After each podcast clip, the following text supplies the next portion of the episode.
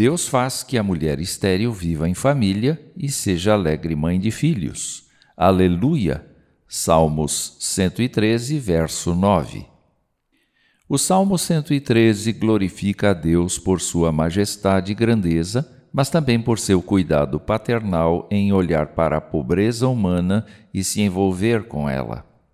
Alguns exemplos de sofrimento e humilhação utilizados pelo salmista podem não ser os mesmos que vivemos, mas certamente exprimem a bondade do Senhor.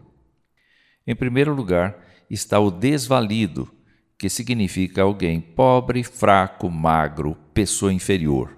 Deus o ergue do pó, das cinzas, da pior situação por sua bondade.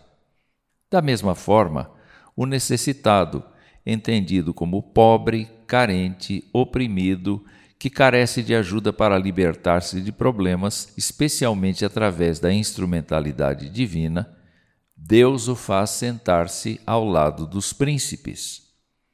Porque a mulher está incluída justamente aqui, ao lado do desvalido e do necessitado?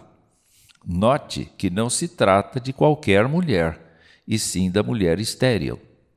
Coleman descreve: se uma mulher não tivesse filhos, logo se supunha que o problema estava restrito a ela e que isso era sinal de que Deus não se agradava dela. Mulheres nestas condições, como Sara, Rebeca, Raquel, Ana e tantas outras, segundo a crendice popular, seriam desprezadas por Deus. O Senhor, entretanto, nunca planejou que a mulher fosse relegada a um papel secundário em relação ao homem. Ela foi criada à imagem de Deus como o homem, na condição de ajudadora. Aquelas que pareciam ser as mais desprezadas, até mesmo com a esterilidade, o Senhor as fez viver em família e as honrou. Abraão amou Sara, Isaque amou Rebeca, Jacó amou Raquel, Eucana amou Ana, elas eram pessoas especiais no seio da família. Cada uma delas, além do afeto e prestígio conjugal, experimentou a bênção de ser mãe de alguém também especial. Filhos como Isaac, José e Samuel foram vitais para os propósitos de Deus na história de seu povo, até a vinda de Jesus Cristo. Além da posição privilegiada na família, Deus deu e dá à mulher a oportunidade de ser um vaso de propagação da vida.